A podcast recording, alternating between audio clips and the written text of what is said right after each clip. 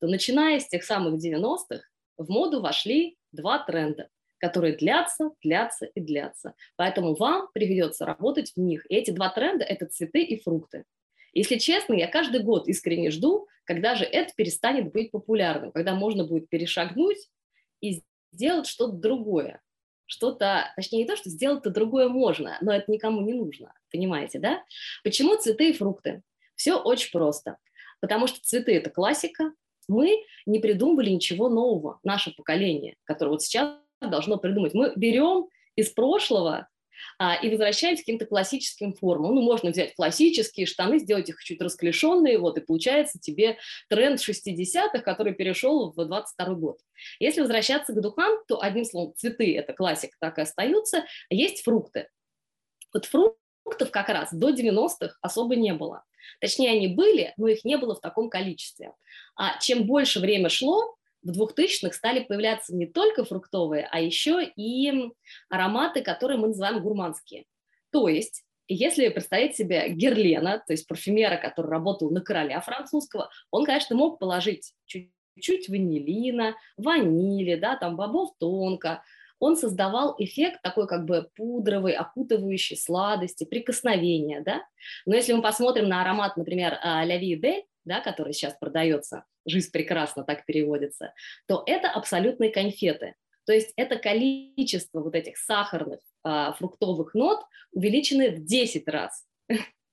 И получается, что тогда, на тот момент, человеку даже в голову бы не пришло, я имею в виду в 20 веке, пахнуть как булочка, шоколадка, я не знаю, кофе с молоком и так далее. А сейчас это тренд. И если анализировать, почему, откуда эти фрукты, откуда эти вкусности, на самом деле это идет с тем, что связано с тем, что общество, которое живет сейчас, оно инфантильное. Все очень просто. И духи всегда, которые создаются, они должны покупаться, иначе нет смысла их создавать.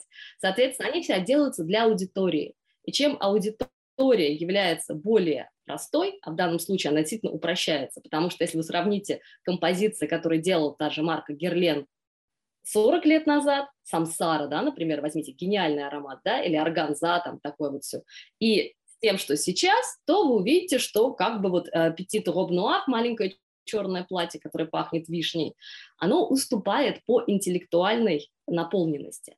То есть, возвращаясь к вашему вопросу, что же это такое весна? Весна 22 года такая же, как весна 21 19 и вот так вот назад 20 лет. То есть все стабильно, это... правильно понимаю? Именно. Единственное, что увеличивается, это количество сахара. Я думаю, что оно увеличивается не только в парфюмерии, но и в употреблении в еде. То есть все больше и больше сладкого, булочек, вот этого того, что я говорила. И если раньше это было неприемлемо, то есть аромат Angel от Терри Мюглер, который появился в 90-х, это считалось шоком, потому что в нем было столько карамели, но в нем еще было пачули, стоит заметить, да, это было не про булочки, это было про сахарную вату, которая упала в землю, вот, э, ну, изначально так придумали этот аромат, Оливье Кресп его создал в 90-х как раз. Вот это вот одна история, а то, что есть сейчас, это уже без земли, без какого-то образа, то есть просто десерты, один десерт на другой. Тут вопрос возникает следующий, а если мне не нравится ни то, ни другое, вот я как бы не хочу быть в этом тренде. Есть ли выбор? Э, хорошо то, что выбор есть. Вот как раз, если ты не хочешь быть вот в этом тренде, то имеет смысл как раз рассмотреть нишевые духи, потому что нишевая парфюмерия как раз сильно отличается от люксовой, ну, то есть очень грубо не только ценой, да, а и тем, что у нее дистрибьюция меньше, такие духи поискать надо, это количеством, наверное, вот этих фруктовых нот. Потому что фрукты – это упрощение, а нишевая парфюмерия старается все-таки сохранить эту сложность угу. композиции.